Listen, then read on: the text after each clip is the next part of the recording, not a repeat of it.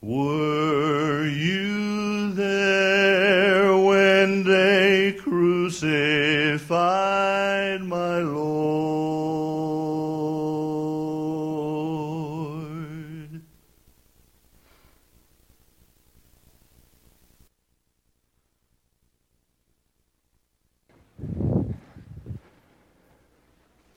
I was there, standing about here. Because you see, it was my men, the men in my cohort, the men that I commanded, who nailed this man to the cross. It's a gruesome task. But you know what they say someone has to do it. You know, when I joined the Roman military, I had no idea that I would end up in the backwoods of Judea as the head of an execution detail. Of course, there's a lot of things I didn't know back then. I never thought that I'd be a centurion. I wanted to be. I remember thinking, wow, if I could just be a centurion, everything would be easy. Everything would just sort of roll along. Wow, little did I know that I would have days like today. Now, I don't want to give you the wrong idea. Being in the Roman military is not all bad. There's some really great things about it. I've been all over the world, made a good living for myself. And then, of course, there comes that power and prestige of walking through crowds of people wearing this uniform, knowing that I represent the most powerful military force on the earth. But there's bad things too. Every once in a while, I stop and think about how many men that I have watched die. First on the battlefield, and now like this, hanging them on crosses. I've watched a lot of men die, and usually when you nail someone to a cross, they immediately begin screaming, cursing, begging. But I want to tell you that the man hanging on this cross was different. We nailed him to the cross, and he seemed so calm, so resigned, so deliberate in what he was doing. As he hung there, he said a few words. And one thing he said will ring in my ears for the rest of my life. As people were walking by and insulting him, spitting on him, he looked around at them. He looked at me and my men. And he asked God to forgive us. Now, you might think I would laugh at that, but I didn't laugh. It touched me. It meant a lot. I've watched a lot of men die, but never before did the sun go out when men died. And never before had I felt the earth shake under my feet when men died. But that happened when this man died. And I want to tell you that when he died, God was here. And I want to tell you, this man is God's son. You can trust me because I was there.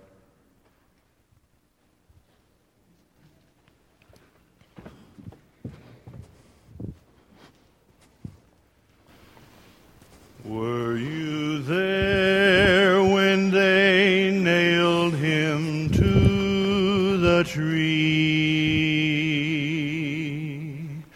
Were you there when they nailed him to the tree? Oh, oh, oh sometimes it causes me to tremble, tremble, tremble.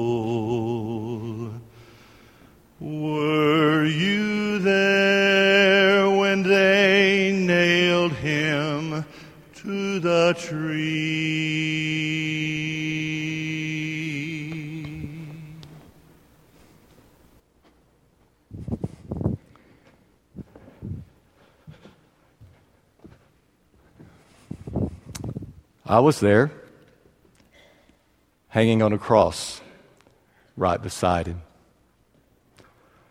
I had known this day was coming for some time.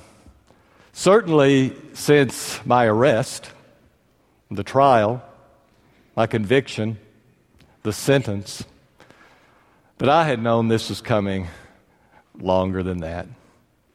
I knew eventually the way I was, what I was doing, I was going to get caught. I knew that this is where I would be. Yet, those last few days in the prison, as I and that guy on the other side over there and others talked about what was about to happen to us, we tried to encourage each other. Late at night, sometimes we broke down and we cried. Would we be able to man up? Could we do this? Could we get through this day? At times we let ourselves think about how bad it was going to be, but I want to tell you that no matter how bad we thought it was going to be, it's worse. The pain is indescribable of crucifixion. And not only the pain, but the humiliation. Hanging here naked before the world, and it seemed like the whole world was here. Thousands of people walking by, making fun, mocking, laughing. And that really made me mad. And me and my friend over there blamed this guy for that because no one would have come to my execution. But he's a celebrity. And all these people showed up because of him. And because of him, I have to bear all this abuse. And we let him know about it. We kept telling him that he was the problem, that it was his fault. And yet, the whole time I was doing that, I knew, I knew that he didn't deserve this. I didn't know a lot about him. I'd heard about him. He was a prophet, a religious teacher. He didn't deserve what he was getting. I deserved it. He deserved it, but not him. And finally, I'd had enough. And I leaned out and yelled at my buddy over there, Leave him alone. Just get off his case. We deserved what we're getting, but not him. And when I said that, he turned his head and looked at me. And when he did, things just started coming into focus. You know, they put a sign up there above his head, and it says, Jesus of Nazareth, King of the Jews. And I can't tell you why, but suddenly it made sense to me. That's who he is. It may seem strange to think that someone who's dying is a king, someone who's dying will be a king, and that his kingdom would be forever. But for some reason, Call it faith. It made sense to me. And so I leaned over again where I could barely see him and I said, Jesus, when you come into your kingdom, remember me. And he looked at me and he said, Today you will be with me in paradise. What words? To speak of paradise to a dying man. To speak of today to a dying man. He died first. My friend and I hung on. Yet it was getting late. The religious authorities couldn't have us hanging on crosses on the Sabbath, so they sent around some folks to break our legs. Because without our legs, we couldn't breathe. We couldn't push ourselves up to get a breath. And I knew what they were doing when I saw them coming.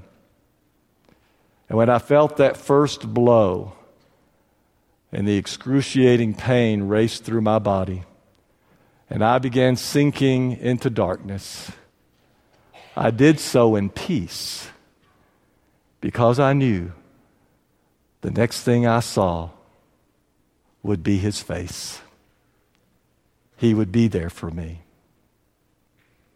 And you can trust me because I was there.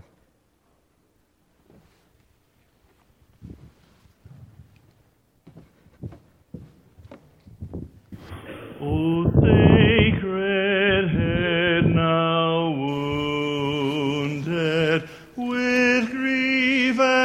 shame weighed down, now scornfully surrounded, with thorns thine only crown. How art thou pale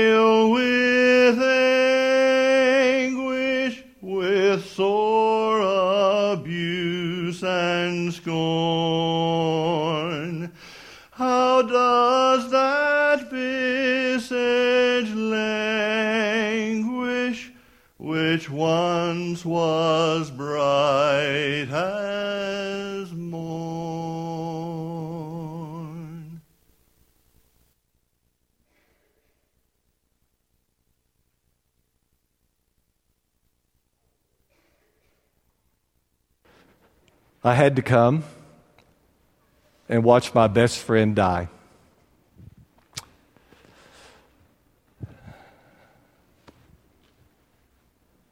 Never known another man like him. When I first got there and saw what was happening, I was so angry. He did not deserve this. What had he ever done to deserve this kind of death? And mixed with my anger was confusion as well. Because I had seen this man walk on water. I had seen this man heal the sick. I had seen this man take a small amount of food, break it up, and feed thousands of people. And just a few days ago, I had stood in a cemetery with this man as he called out, Lazarus, come out of your tomb. And I had watched a dead man rise from the dead. And so it confuses me as to why he's still hanging there. If he has that kind of power, why doesn't he come down off that cross? It's what I would do. But his ways are different from mine. His mother is standing here with me. I tried to get her not to come. She didn't need to see this. But you know how mothers are. They're going to be with their kids. And as we stood here and watched, he looked at us. He looked at his mother, and he said, Woman, there's your son now. And then he looked at me and he said, And she's your mother. Isn't that just like him? Here he is dying, and yet he's still thinking about other people, taking care of those close to him. And that's when it really hit me why he's still on that cross. It's because of love. Those nails are not holding him there. Nothing is holding him there except his love. His love for his mother, his love for me, his love for these people who are walking by, laughing at him, spitting on him, his love for those who have yet to been born, and his love for you. That cross tells me that Jesus is all about love. That cross tells me that God is love. Trust me.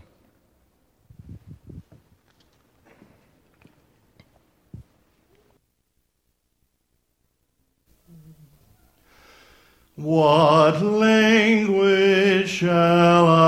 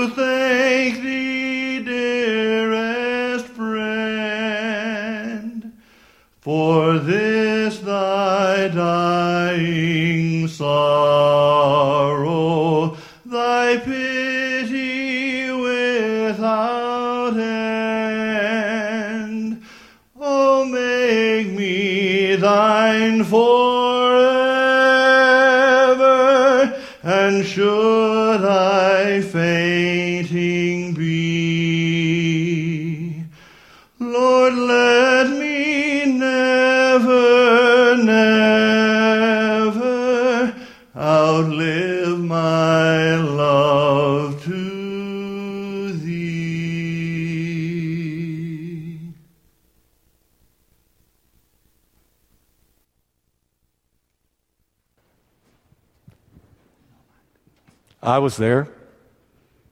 No. To tell the truth, I wasn't there. I should have been there. I said I would be there. But I wasn't there.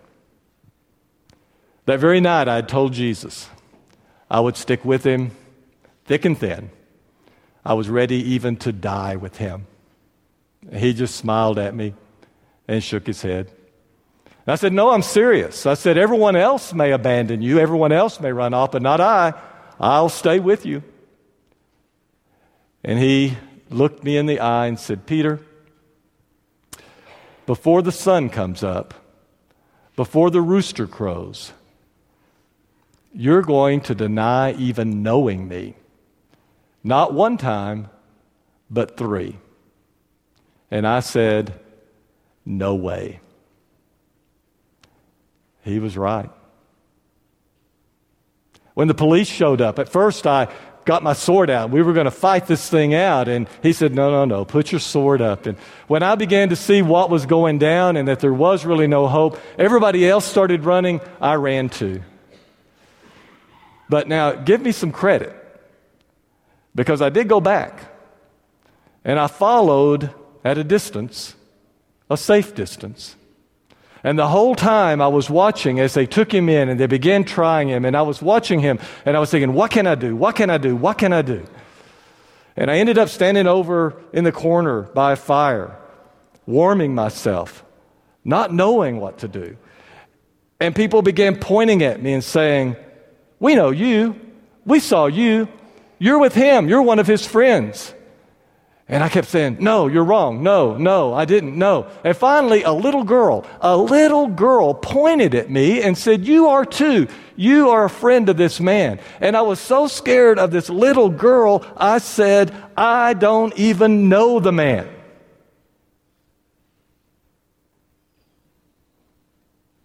And the rooster crowed. And I've been crying ever since. I have no tears left to shed. God had given me so much. What an opportunity I had, and I blew it. Will God ever trust me again? Will He ever give me another chance?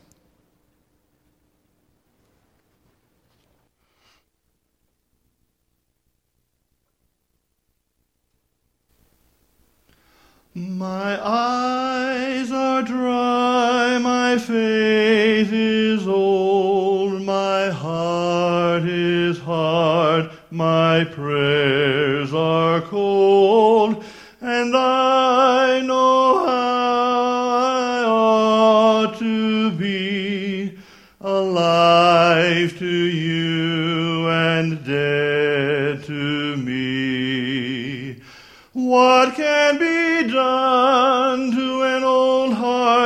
like mine, soften it up. with oil and wine. The oil is you, your spirit of love. Please wash me anew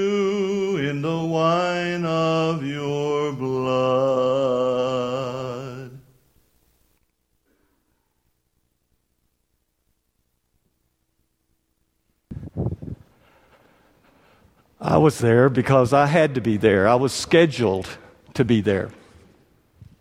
Do you see that cross right there? That's my cross. I was in prison with these other two guys.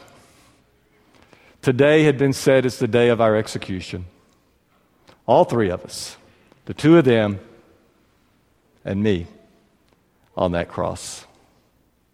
And when the morning came, and we were expecting them to come. We heard them coming down the, the hall, and sure enough, they opened the door. They just took me.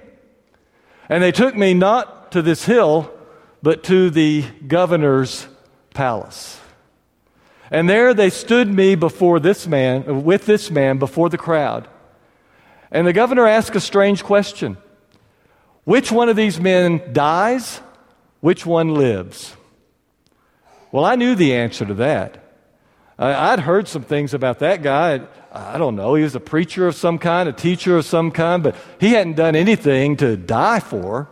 Me, on the other hand, I could look out there at that crowd. There were people there that were scared to death of me. I was a killer. I knew what the answer would be who lives and who dies. And you can imagine the shock whenever they began to cry out, let Barabbas go. And the governor said, Who? Who do you want to go? Barabbas, Barabbas, Barabbas. And he turned and said, Well, what about this man? And they said, Kill him, crucify him, crucify him. Life is strange. Do you know what my name is? My name is Jesus Barabbas. Now, don't you find that strange? That this cross was Jesus' cross and Jesus died on that cross. But it was one Jesus cross that another Jesus died on. You know what else is strange? My name is Barabbas. That means son of the Father. My dad gave me that name when I was born. You know how proud he was to have a son. I brought him nothing but misery. But this son, this son of the Father, has brought glory to his Father. And he hangs there on that cross in honor and praise of him. Three crosses. The one there in the middle is mine. The one there in the middle is yours. I earned that cross. You earned that cross. Jesus died on that cross. And we, we walk away free.